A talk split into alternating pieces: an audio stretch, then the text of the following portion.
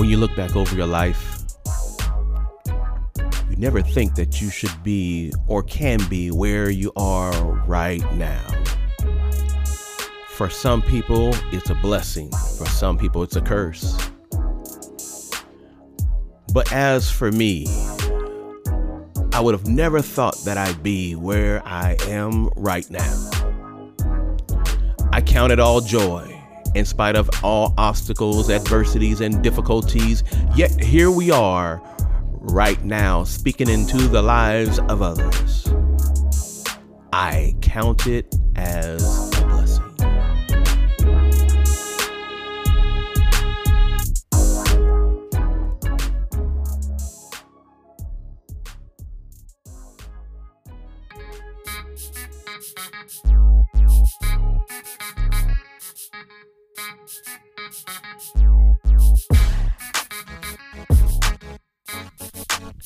Hey, what's up, everybody? You have reached the I'm Dealing With broadcast. I'm Sean, your host, and we'll be taking you through plenty of taboo topics that men deal with on a daily basis. We're going to go through, listen, and deal with all these things together. I know I've got to heal, and I'm sure you have to heal too, or the man in your life needs to heal. Stay tuned, fasten your seatbelt Hold on. Here we go.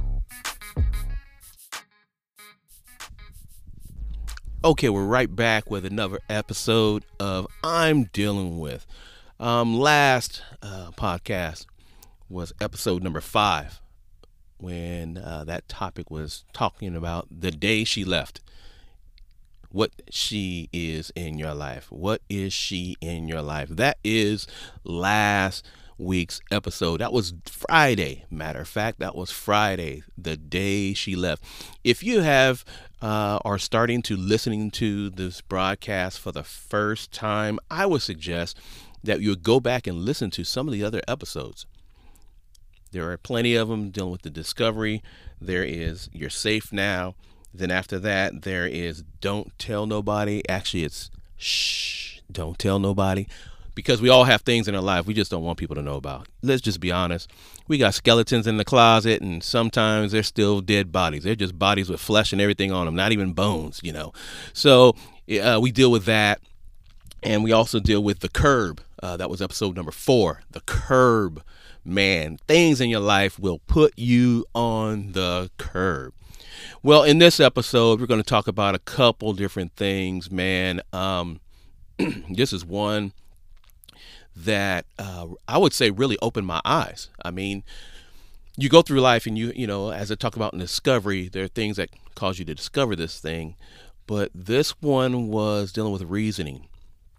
And in this uh, particular time of my life, um, I, you know, we hold on to a lot of things. Yeah, we do. We do. We we men hold on to a lot of things. And you know, let's just be truthful there are some times that uh, all it takes is one time, especially for a man. You know, um, you know, we've been labeled as dogs. Uh, we've been labeled as you know liars and cheats and this and that. And it's true because a lot of times we have done some things that have caused us to get those labelings. We've actually printed the tag, put them on our back, and then we get mad at people throwing the darts at us and read the tag label. You know, but we've given them that ammunition. It's our fault. Let's just be honest. We've done some stuff. But with a man, sometimes, uh, you know, we can leave and still be in the house. Y'all didn't know that? We could leave and still be in the house, meaning our body can be present, but our mind is somewhere else. Why? Because there has been something that triggered us or made us decide that, you know what, um, I don't want to physically leave, but in all honesty, my emotions, my love, my this, my that, it's already gone.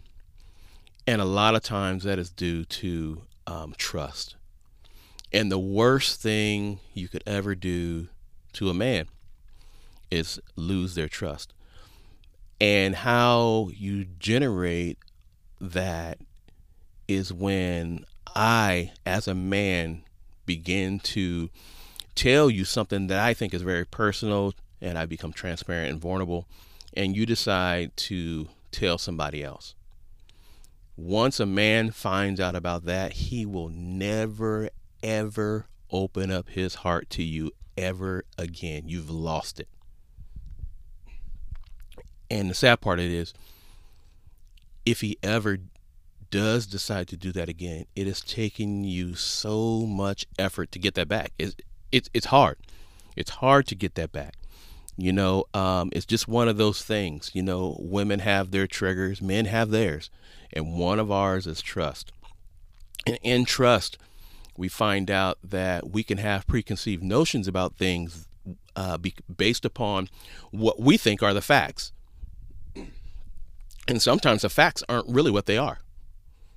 So there's a time in my life where I had to really uh, take a, a, a complete inventory of myself, not just you know, if you listen to all this broadcast, seems like I'm always taking inventory, right?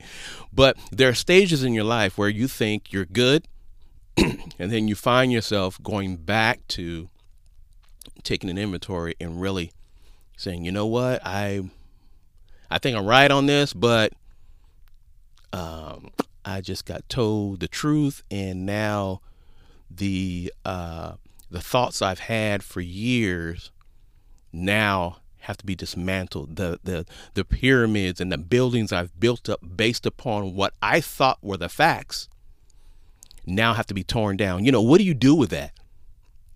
When you find out that you've built monuments of nothing.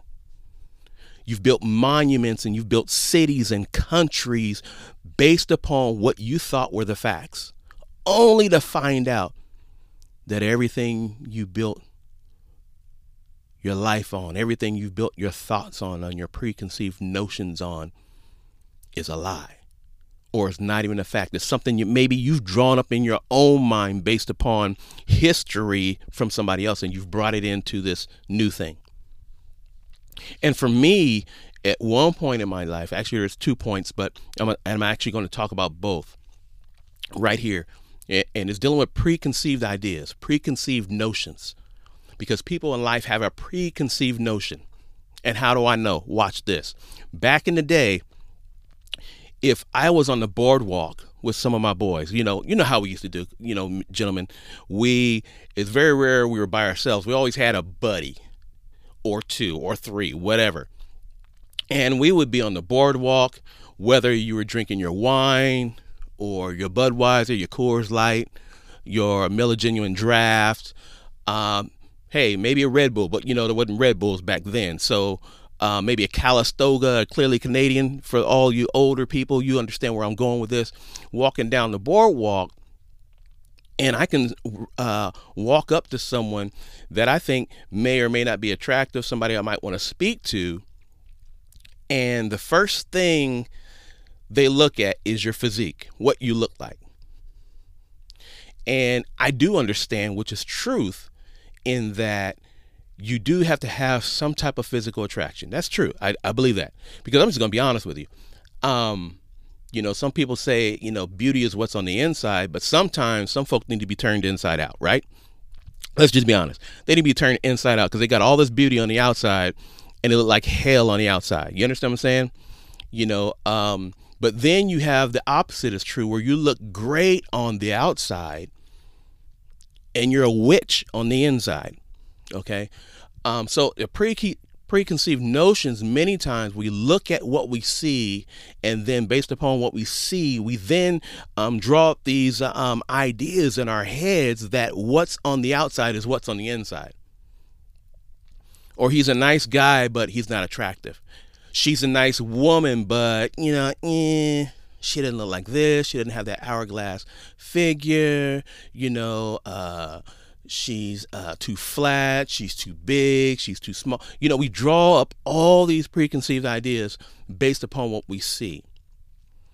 Again, gentlemen, you know, you're driving in a car and see someone walking, seeing somebody at a bus stop, or you pull up in a parking space at 7 Eleven and you see a young lady or a, a, a teenager, some type of female that you're interested in speaking to, and the first thing she does, she looks at what you're driving.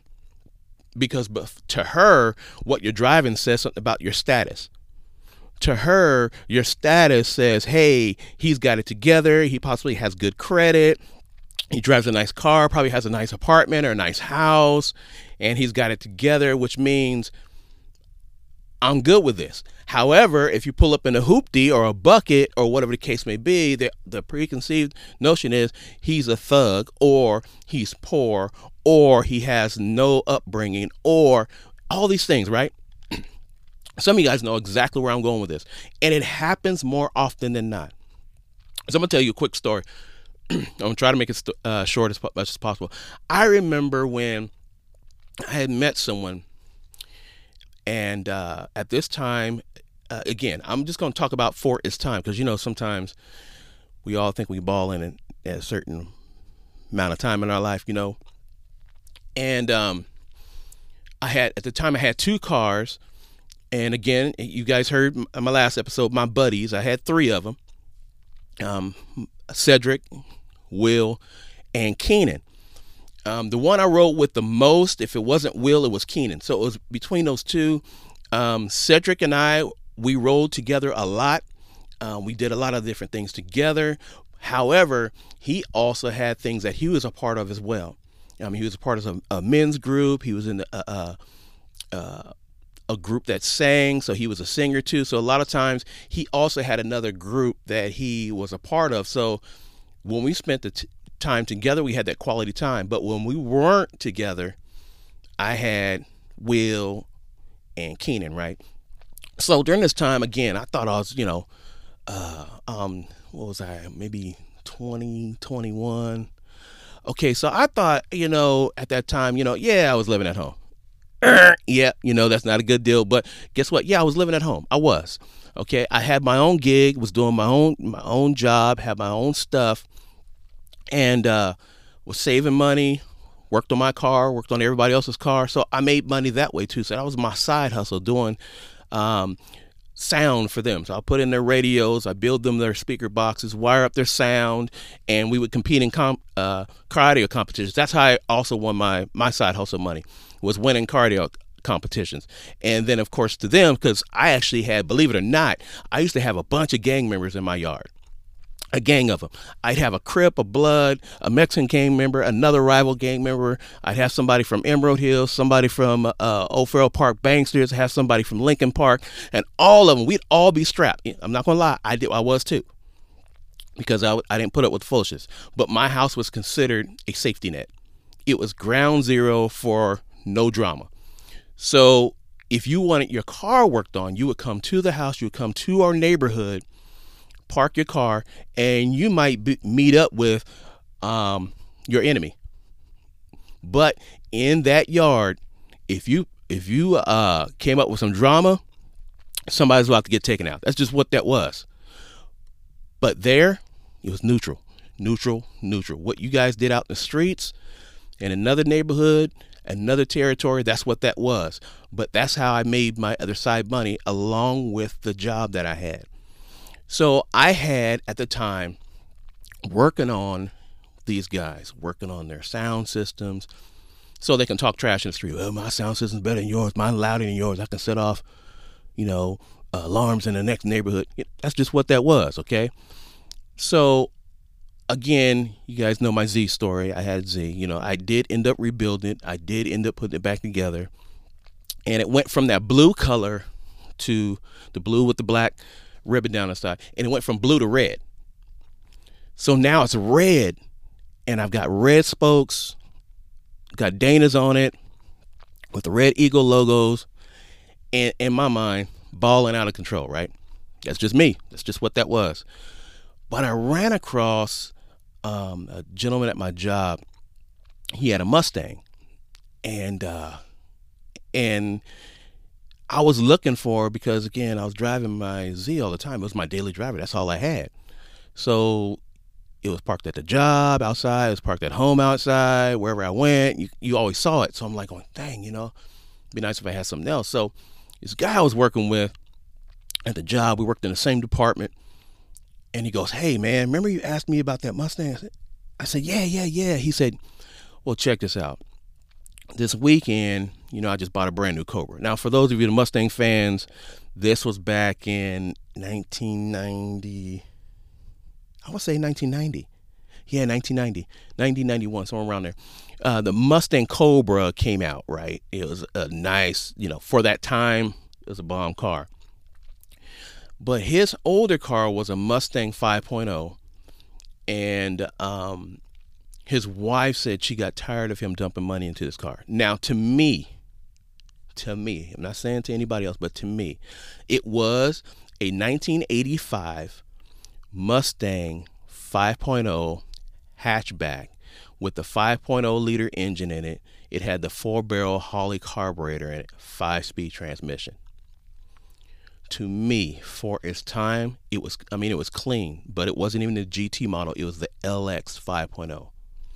So all you did, you did see the, the twin uh, tailpipes out the rear, but it was a clean look. I mean, it was absolutely, um, you know, a, a, a sleeper, if you want to call it that. And it was clean but it was older. So he said, my wife already told me, man, uh, if I had one more problem with this car, I got to get rid of it. I was like, what? He said, yeah, man, we're, you know, I don't live too far from the beach. So we were on our way and I heard this click, click noise every time I was driving. It's just like clicking, click, click, click, click, click, click, click, click. He goes, and it just goes at the speed. I said, man, I said, wow. He goes, but the interesting thing is it runs fine. The transmission's fine. Everything rolls good. And I said, hmm, Really? He goes, Yeah. I said, But it's still drivable, right? He's like, Yeah. I said, What do you want for it? He goes, You know, I don't want too much money for it. I, I tell you what, just give me 400 You know what? I'm to tell you right now, I didn't have to think about that twice. I said, When can I come get it? Matter of fact, the shift was over by the time we came back in the next morning, because I was working day shift at the time. By the time we came back in the next morning, I put $400 in his hand and I said to him, You schedule a time when I can come and come pick up the car. So I had a tow truck come all the way out there. I think he lived near Clairemont Mesa, or wherever it was, to come get this car. We towed the car from his area back to my neck of the woods. It sat up for a while and I couldn't figure it out. I drove it, drove it, tried to figure it out in the neighborhood, just, you know, not going anywhere. But it ran fine it started fine. It had power. It was still uh, burning out and screeching and snatching gears. And I'm like, but what is that click clicking noise? So in comes my father. I'm laughing right now because I know y'all probably laughing. Go, oh, yeah, yep, we heard the story about pops. Here we go. Yeah, so here comes my father. He comes from from work. He's like, "What is this? What is this in my yard?" I said, "Hey, pops, I just picked up this 50 you can't be having no projects up in it. I'm like, Pop, I said, it's a 5.0. I said, it runs and everything. He like, what? How much you pay for this? It's amazing you can come up with money to do that. You know, oh man, I was, I got to start getting the speech right. So I say to him, I said, look, Pops, so here, so here, here, here's the, um, the situation. So mind you, when in my younger days, my younger, younger, younger days, he was, I always called him dad, but in even right around 18, 19, 20, whatever, he became pop to me. So if you hear me say pop, understand that's still, even today, right now, uh, that's what I call him, pop. Okay.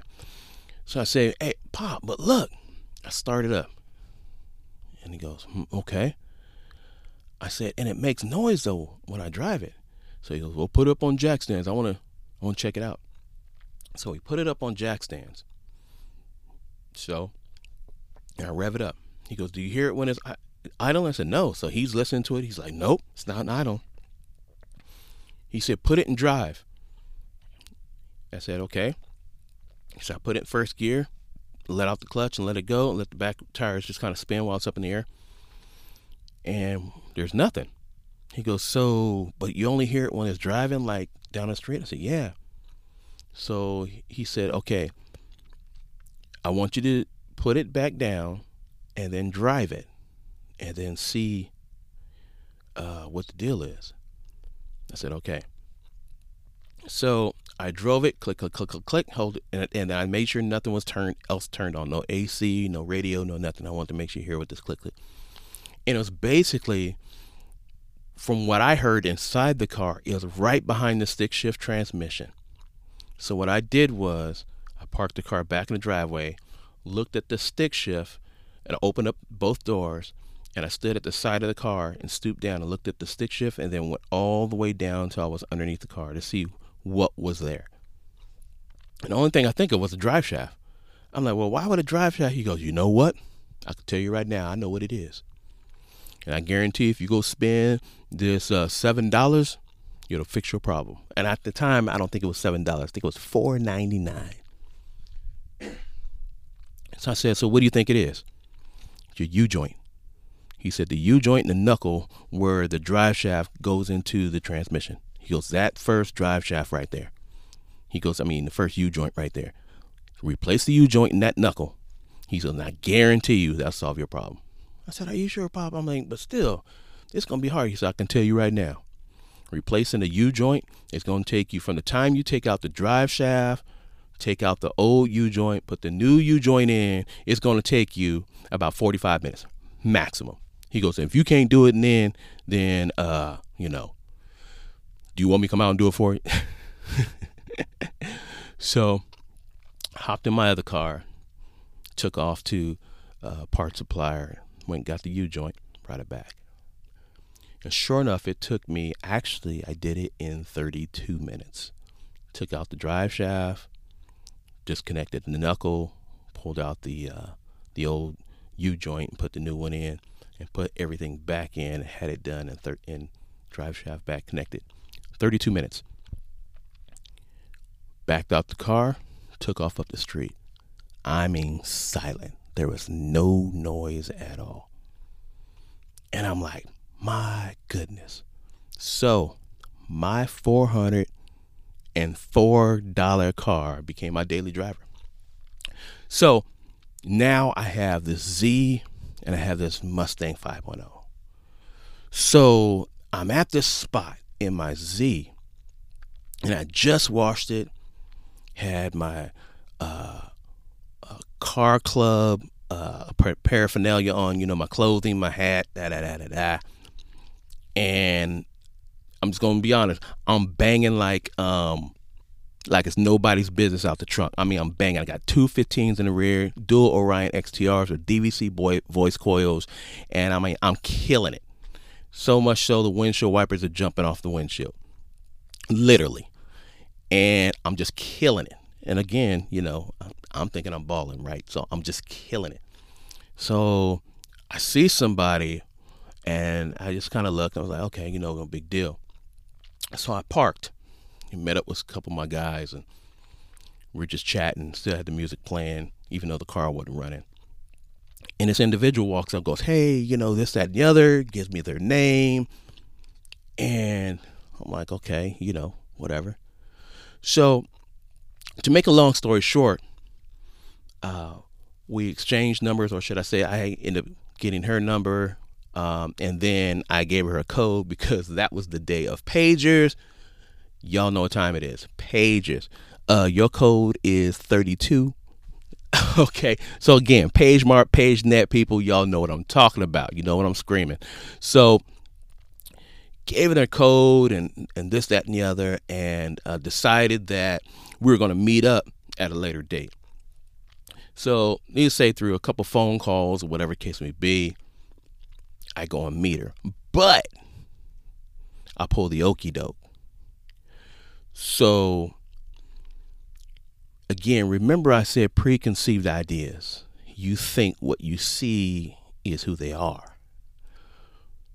What she saw was something that was shiny, it was red, it was blinging, had chrome, yada, yada, yada and look nice. And in their eyes, they figured I look great as a co pilot, sitting in the passenger seat with my windows down. You know what? She was right. But that's not what I want, wanted to do. I wanted to test her mind and where her heart was. So I pulled the okey doke. So it's time to meet up. We're, um, we were supposed to meet I was supposed to go pick that individual up at a certain time. So what I decided to do, I don't take the thing she saw me in. I take the $404 I just got bought. I sure did. I sh- Y'all probably think to yourself, "Dang, you shady," but you know what? I did. I, that's exactly what I did. I took that four hundred and four dollar Mustang, um, but again, it was clean. It was a clean Mustang, no dents, uh, no interior scratches. It wasn't um, no cracks in the dash. Wasn't no paint fading inside on the dash. None of that. I mean, it was clean. The paint on the outside was it was decent, but you can tell it was kind of fading a little bit on the hood, but not bad. All right. So I show up in the Mustang and I walk up to the door, ring the doorbell because for those of you that don't do it, that don't do what I just did just now by getting out of your car and walk up. Now, some of these new generation folk, they will now text their person like, I'm out front and then wait for them to come to the car. That is garbage. I was taught that you got out of the car, you walked up to the door, you rang the doorbell. You shook whoever's hand because it could be the mother, father, sister, brother. You don't know who it is, but that was called respect. And if you're not doing that and you are texting that person to come outside or you're honking the horn, what kind of ghetto garbage is that? Check yourself before you wreck yourself. You know the song. So I walked to the door and um, somebody else answered. I said, Hello, I'm so and so. I'm here to pick up so and so as we're going out. And I didn't get drilled. It was just, you know, where are you going? What time are you going to be back? Type of, you know. So as they come to the door, because I didn't even go in, I just stood at the doorstep. And they come walking outside, we talk. And as we're walking back down the steps, she sees the car and she's like, um, where's your car at? I said, oh, it's right here. She said, stop, stop, stop playing. That's not your car. I said, yeah, it is. It's my car. Um, but I saw you on something else. I said, huh? Said, this is my car right here. She's like, no, but I met, I met you in another car. Remember, I saw you in a red car. Uh, um, it was real nice. And da da da da da da da. And I smiled. And I said, What? Oh, that red Z. Yeah, you know, that was my boy's car, my boy Keenan.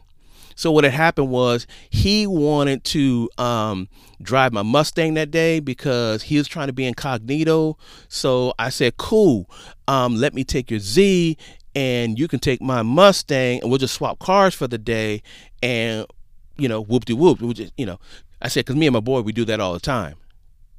The truth was, we do do that all the time. But at the time, I believe, let's see, what one, what car did of the 20 cars that Keenan have? Because Keenan, he would change, he would change cars like draws. Man, he'd have a car every week in his name. He would just meet people and trade. He'd go from a Beamer to a truck, from a truck to a such and such, and, and he never downgraded it was always upgrade. He had a Maxima, he had a truck, he had an Astro, he had a this, he had a that. So I believe during during this time he had an Astro, this Chevrolet Astro, and I mean that thing was banging. And what I mean by that, he had dual, he had four uh, quad uh, 12s in the trunk, servo in Vegas. It was banging. In order to hear my stuff, I had to put him in front of me just to hear my music inside my car. He had to be in front of me at least 150 feet for me to hear my own music you know what kind of garbage that is. My junk was loud and I won competitions, but his stuff, oh my God, I can hear him four neighborhoods over. That's how loud his stuff was. And if he was ever behind me, forget it. I might as well just turn my music off and go for the ride, just ask him to play the next track. that's what that was. So, so I, so I told her, I said, look, uh, yeah, that's my boy, you know, that's Keenan. Yeah, so I, I finally got my car back, so I gave him back, you know, his Z. And uh, yeah, so we rolling in the Mustang. Really? That's what you have? This is really your car? I'm like, yes, truthfully, it really is my car. But got it, uh, at, and I believe at this time, I had owned it about a couple weeks, about two, maybe three weeks, maybe almost a month, but it was about you know three weeks. Oh, so I said, so you still we still good, right? Yeah, yeah, yeah. I, I, I guess we I guess we good. Well, at least the the interior is clean, and you know. And I kid you not, I kid you not.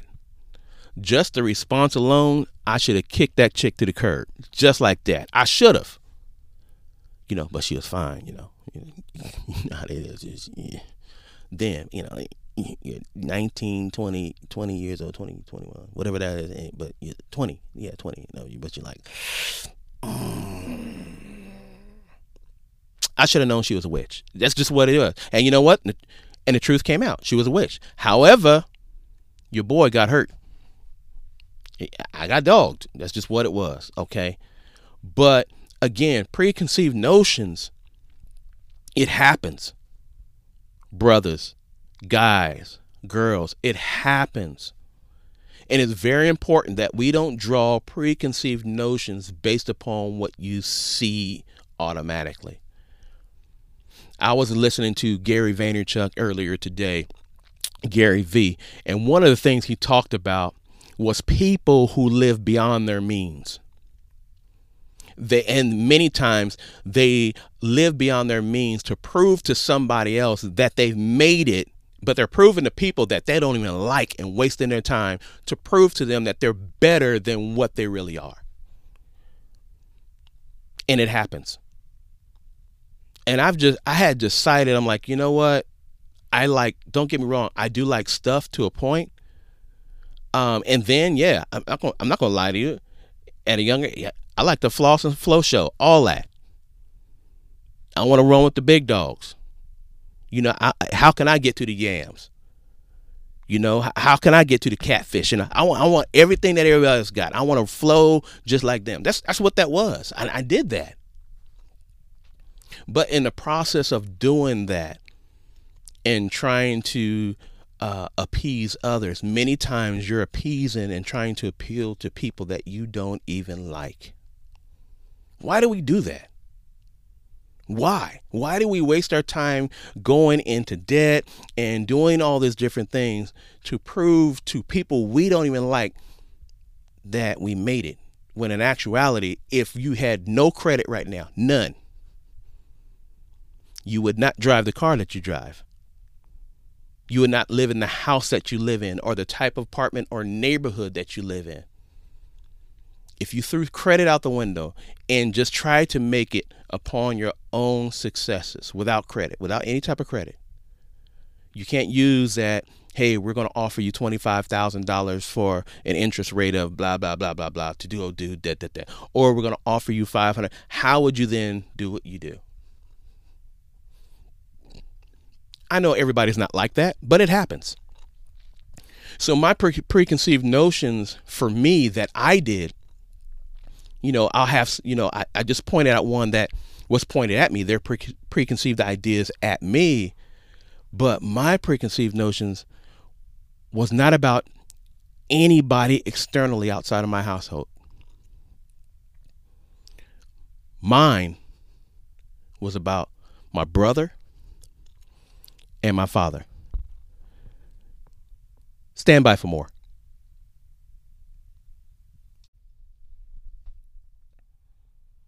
All right, so yeah, it was dealing with both my brother and my father. So at the same at the age of 18, um, you know, I had been at this time I had been without my brother for several years, and um, I had to make I had to make more brothers, and what I mean by that, I had to find brothers that replaced him.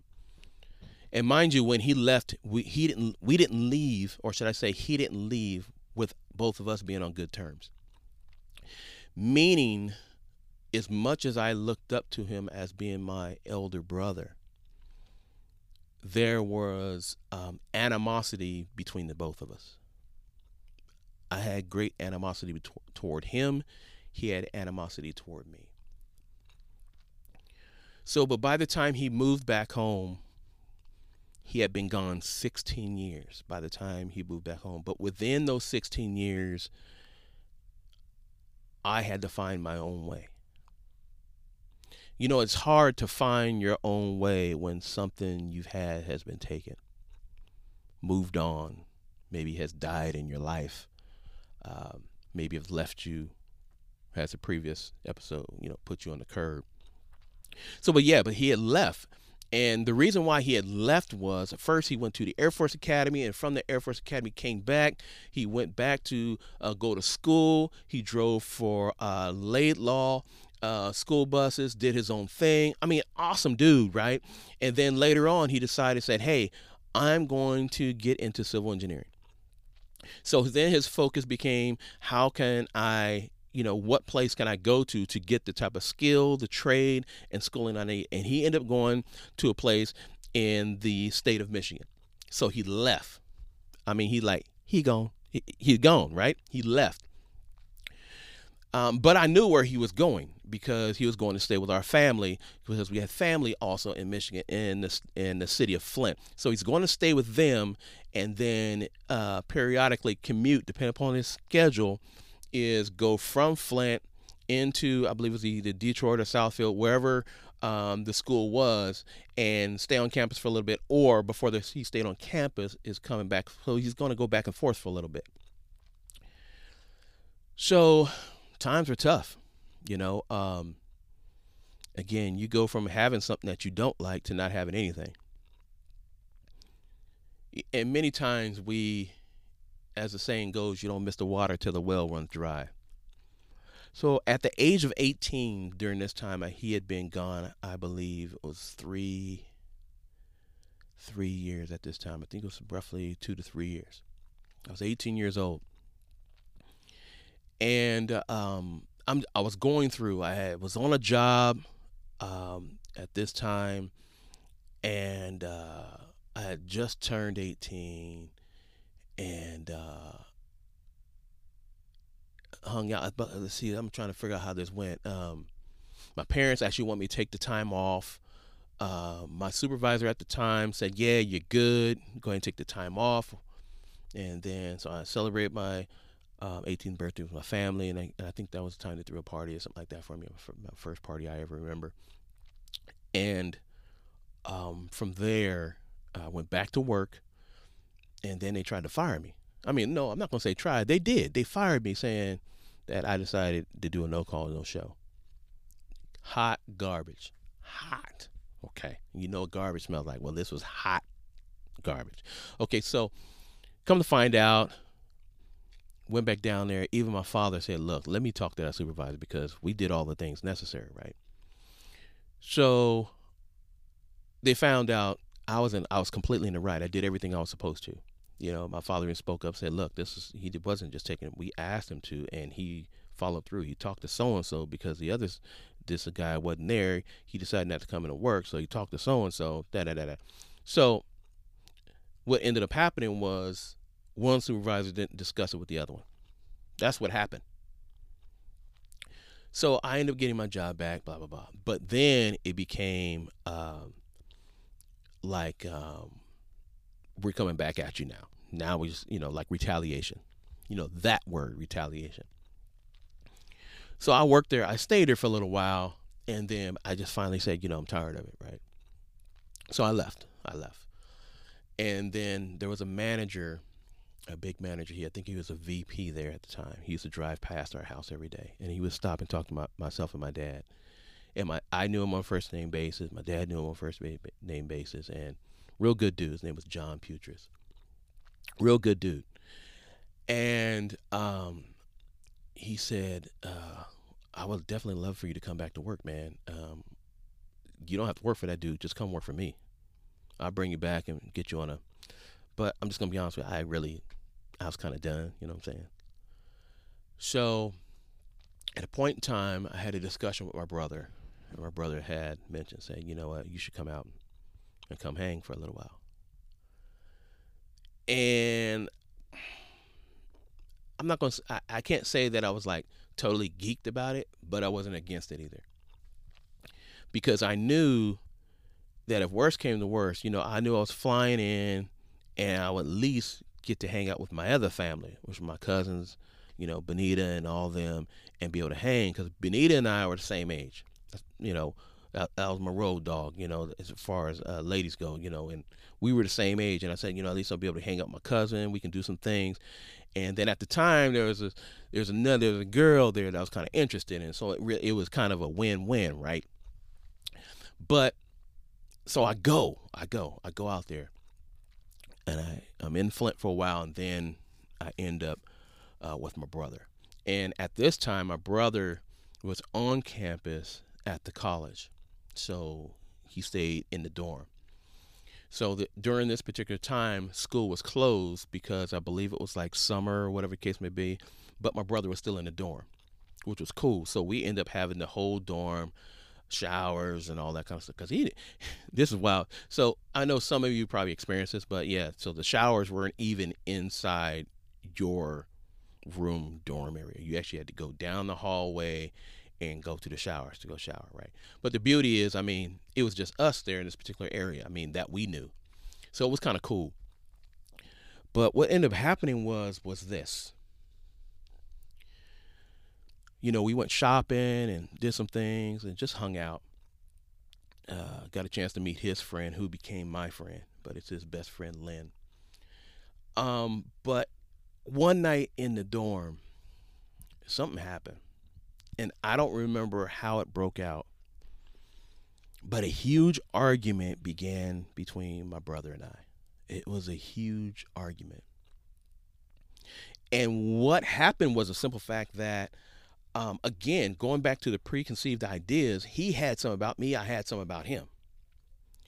And mine were, oh, he's a he's the oldest. He gets everything. Oh my God, you know, he's just the the favorite. He's um he's the, the the name to the family. My father's named Joel. His father was named Joel, and now my son is named Joel, and he's the oldest. Oh, he's a valedictorian. Oh, he's he held a job and and also got 4.0 grade point average. Oh, and he's this, and oh, he's that.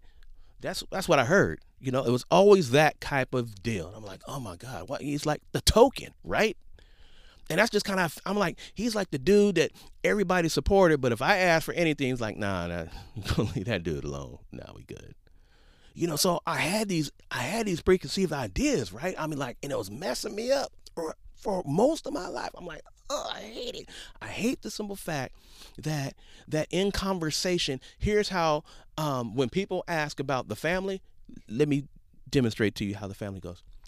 Hey, how's the children going? Well, you know, she, Tanisha, she's doing an awesome job, you know she's just a baby, you know, she's accomplishing things and this and that and the other. And you know, Joel, you know, he just finished high school, went off to college, and he's doing such and such and such.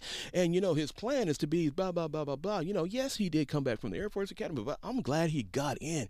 Do you know how many people don't get into the Air Force Academy? But even though he returned and decided to do buses, he is now back at the school doing college. I mean, doing an awesome job. And you know, Sean, you know, he's just being Sean. You know how that is. I mean, Think about it. How would you feel? Okay, so that's where I was. I was like, what the HG double hockey sticks is this? You know, it, it, it was corn. I mean, it was straight corn. All right. Um, yeah, so whatever broke out, it, it, however broke out. So it went to the point where I'm like, oh, you know what? I'm getting, I told him, I, you know, and I can't say everything that I actually said, and not because it has any colorful words in it because it didn't have colorful words in it.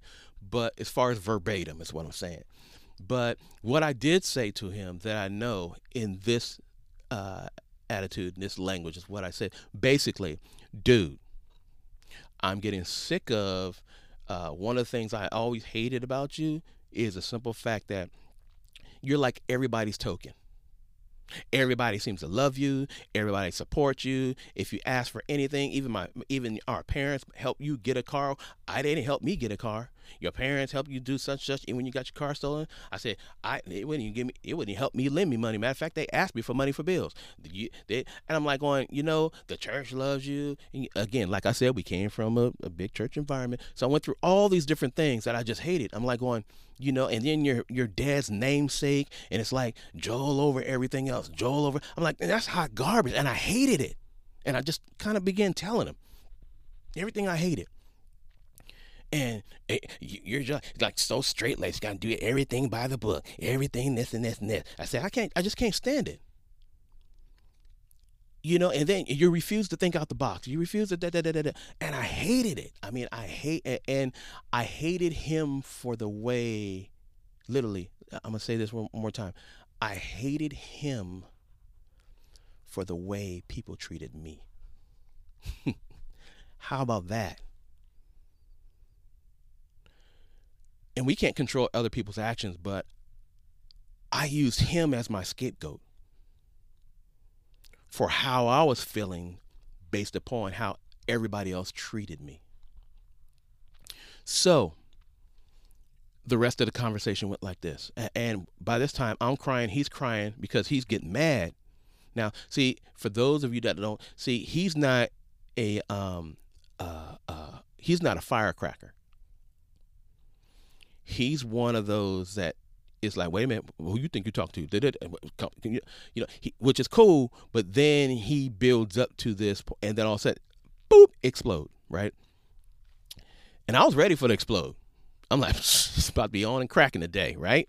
So, but I finally said, no, I told him, fine, shut up, listen what I'm saying. He, and he had this look on his face like, no, you didn't, little fella, no, you didn't. I knew that look. look like that look was like yo behind is grass, right? I knew that look, but I'm like, no, let me finish, right? So I finished and kept on saying what I had to say. And I'm crying because you know when I get mad, you know I get teary eyed and I turn red, and um, you know I don't like to. I'm not one of those that likes to be upset, because when I'm upset, you know I can control things to a point, until I get into explosion mode. And explo- and in explosion mode, nobody needs to be around that. I've never been there, which is why I don't ever like to be there. I try to get out of that before. Okay, so just just a tip. So and everybody has their moment, right? Everybody has a breaking moment, and how you deal with those moments matters. So, and I was crying and and, and I was upset and I was loud and and uh, uh, I was black. yes, I, I, was black in that moment. I, I, was. I was very colorful, not necessarily in language, because out of respect, you know. Um, but I was very colorful in what I had to say. So finally, he goes, "You done? Now you shut up and let me talk." So here's what he said to me. You hated me, but I couldn't stand you. He goes, You know how many nights it took me that I'd have to um, study till two, three, and four o'clock in the morning just to get up at five and six o'clock in the morning to leave to go catch the bus to study to possibly get an A on my test. He said a lot of time you didn't do no homework, you didn't do this. You would even just guess and look at the answers and and you come home with a B. And you wouldn't do anything. He goes, You could look at stuff and schematics and without reading the instructions and know how to put the stuff together just by looking at things, but yet I had to read the whole manual just to understand what where goes where. He goes, You have a thing to where you have a, a site where you can see stuff and know exactly how to put it together. Whereas for me, I actually have to read the instructions to get an understanding. So he went through this whole thing. And I never knew all my life that while I was envious of him, he was envious of me. So, in that, there was dissension, if you want to call it dissension in the ranks. There was envy in the ranks. There was strife in the ranks because for years there were unresolved issues based upon preconceived ideas, preconceived notions. But in that moment, in that moment, after listening to him and him listening to me, we got a good understanding of who we both were. We were both gifted in our own unique areas, but we had to then learn to respect the giftings in each one of us. Where you're short at, I pick up. Where I'm short at, he picks up. And in life, you're going to go through areas where somebody's going to be more gifted in the area where you're weak. You can't get mad at that. But yet, still, you're going to be more gifted in areas where other people are weak. And we can't straw or draw preconceived notions based upon what you think uh, that what you think are the facts. When actuality, we build the again these monuments of nothing based upon things of what we think. And the only way of getting around the ideas or um, creating non valid facts is to sit down, break bread, and have communion together, commune with each other. There's nothing wrong, man, to see somebody that you may be interested in, but then don't look at what they have, man or woman, and determine who they are. Because I've seen plenty of people that have a whole lot, but they have nothing internally. Internally, they're bankrupt. Their credit score is negative 700 internally. They have nothing to bring to the table. But then I've seen people that do not have a whole lot. Might even drive a Yugo. Y'all remember the Yugo, Yugo alone? The Yugo or a smart car or, or a, a Prius or whatever it is that you may think that is nothing of, of substance, but because they're minimalist people and believe in living beneath their means, they have a lot more stored up, both economically, socially, and everything else. And they have something down on their spirit, man, as well. But because we look at the outward, we preconceive or have preconceived notions of who they are inwardly. Never, man or woman, should you ever just look on the outward experience, the appearance of anyone, or look at what they have. Relationships sometimes are based upon preconceived ideas. During that same process, at the time of 21, I had the same discussion with my father and I can say that I'm actually at the age of 20. So it's actually the age of 21. I started calling him Pop at the age of 20. But at 21, I had a conversation with my father, kind of all, all along the same lines of my brother, but very respectful. There was no way I was going to talk to my father like I talked to my brother. I wouldn't be here today if I did my father you already know had them arms that he he touch you he reach out touch somebody you know he believed uh, he used to tell us he believed in only one punch. It was basically or two hits. It was him hitting you you hit the floor. That was just what that was. He called it a one hitter quitter and there was no way I was going to uh, come with an argument slash a discussion with my father in the same type of instance I had with my brother. So my discussion with my father went like this: I don't even like you right now. I can't stand you. Da da da. Who, you know who you can't. who you gonna talk to? You know who? You know, my mom was there. Thank God for my mom. I wouldn't be here. My mom said, "Honey, hush. Just let him talk." Baby, do you hear him? Honey, let him talk. And he let me talk. Again, crying and sobbing. And I began to tell him everything that he wasn't to me as much as I love my father, as much as I love my dad, my pop, I had issues because my father was in the home, but I felt I lacked a father. He supported my brother, but not me. My mother was everything to me. He helped me look for the parts, helped me look for my bicycle parts, took me to the swap meets, and da da da da da da da. But my father, he mimicked what he saw, which was his father. His father went to work.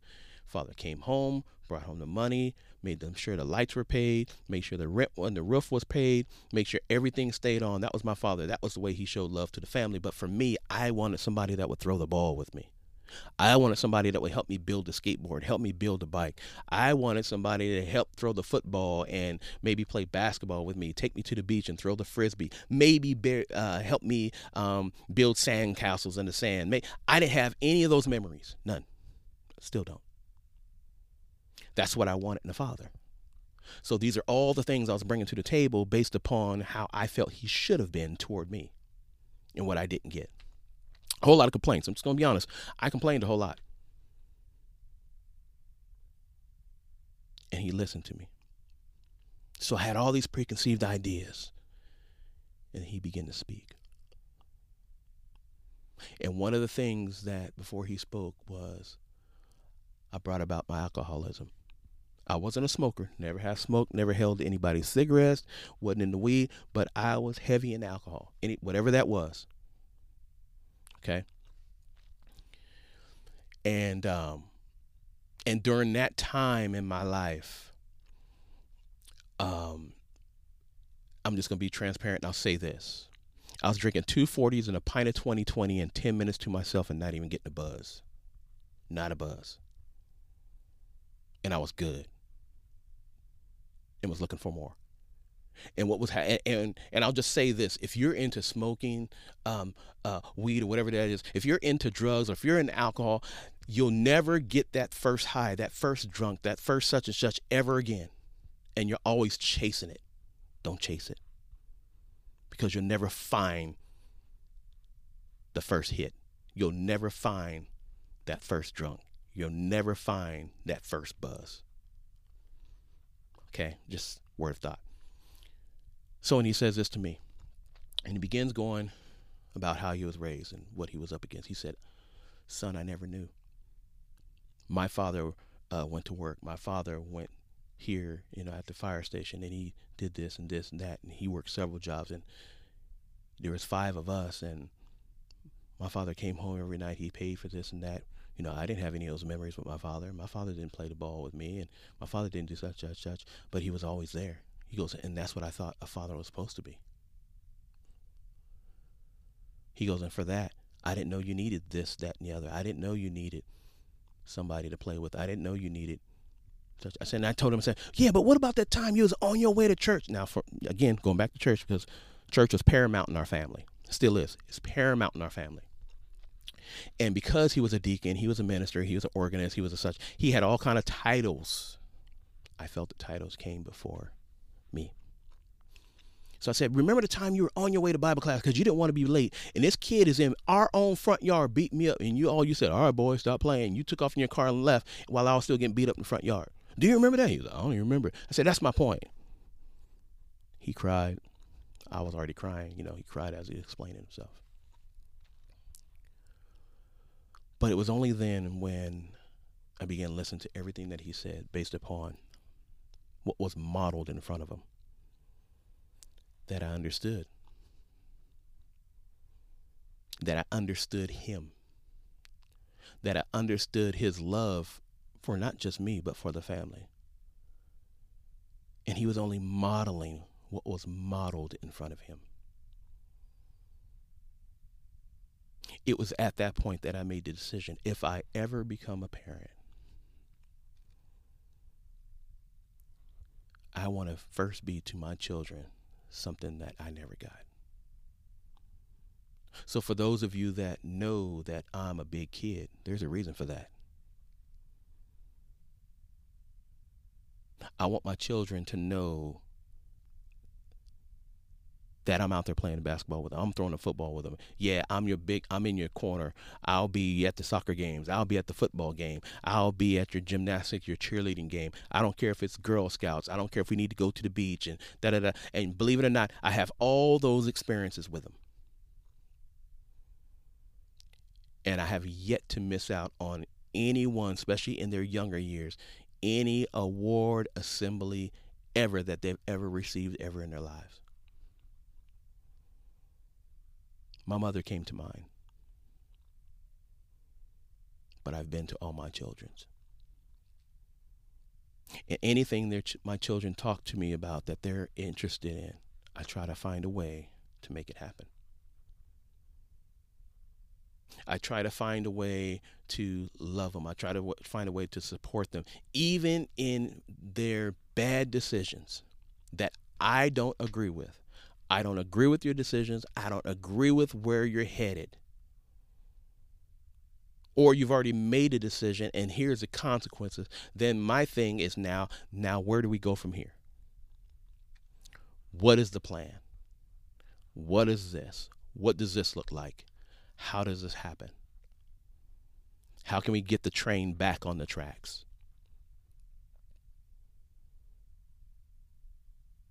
And at any time in your life, you'll actually find out and go through and deal with the simple fact that there will be people in your life, both family, loved ones, extended family, friends, that are not going to agree or not like you or even turn their back on you when you make a bad decision. It happens. Not everybody's always, always going to be in your corner, even when you make a bad decision. Say, hey, this was wrong, but I tell you what, um, here's what we can do to get you back on track. Some people will leave you out there to dry when you make a bad when you make a mistake. So they will turn their back on you. They'll talk about you on Facebook, Instagram, Snapchat, and everything else that goes along with it, and might even do a video on you on YouTube because you made a mistake. Because they're worried about their news going viral. Their job is to bring the news to the people, but not help you through your crisis. Don't ever develop a preconceived idea without spending time with people. Spending time with your children, your mom, your dad, that significant other, your your buddy, your boyfriend, your girlfriend, whatever that is, develop a relationship and just begin to understand that hey, you know, I want to know you. I want to know you in your strengths. I want to know you in your weaknesses. I want to know your up your uh, uprisings and your downsides. I want to know you in all these different things. I don't want to develop a preconceived idea based upon what I think is and develop a whole nation based upon what I think and not on what I know. Thank you for listening to this podcast. I hope you found it profitable and very valuable. Look forward to speaking to you next time. Again, we will come out every Monday and Friday with a new episode. Be blessed, and until then, this is Sean, your host at I'm Dealing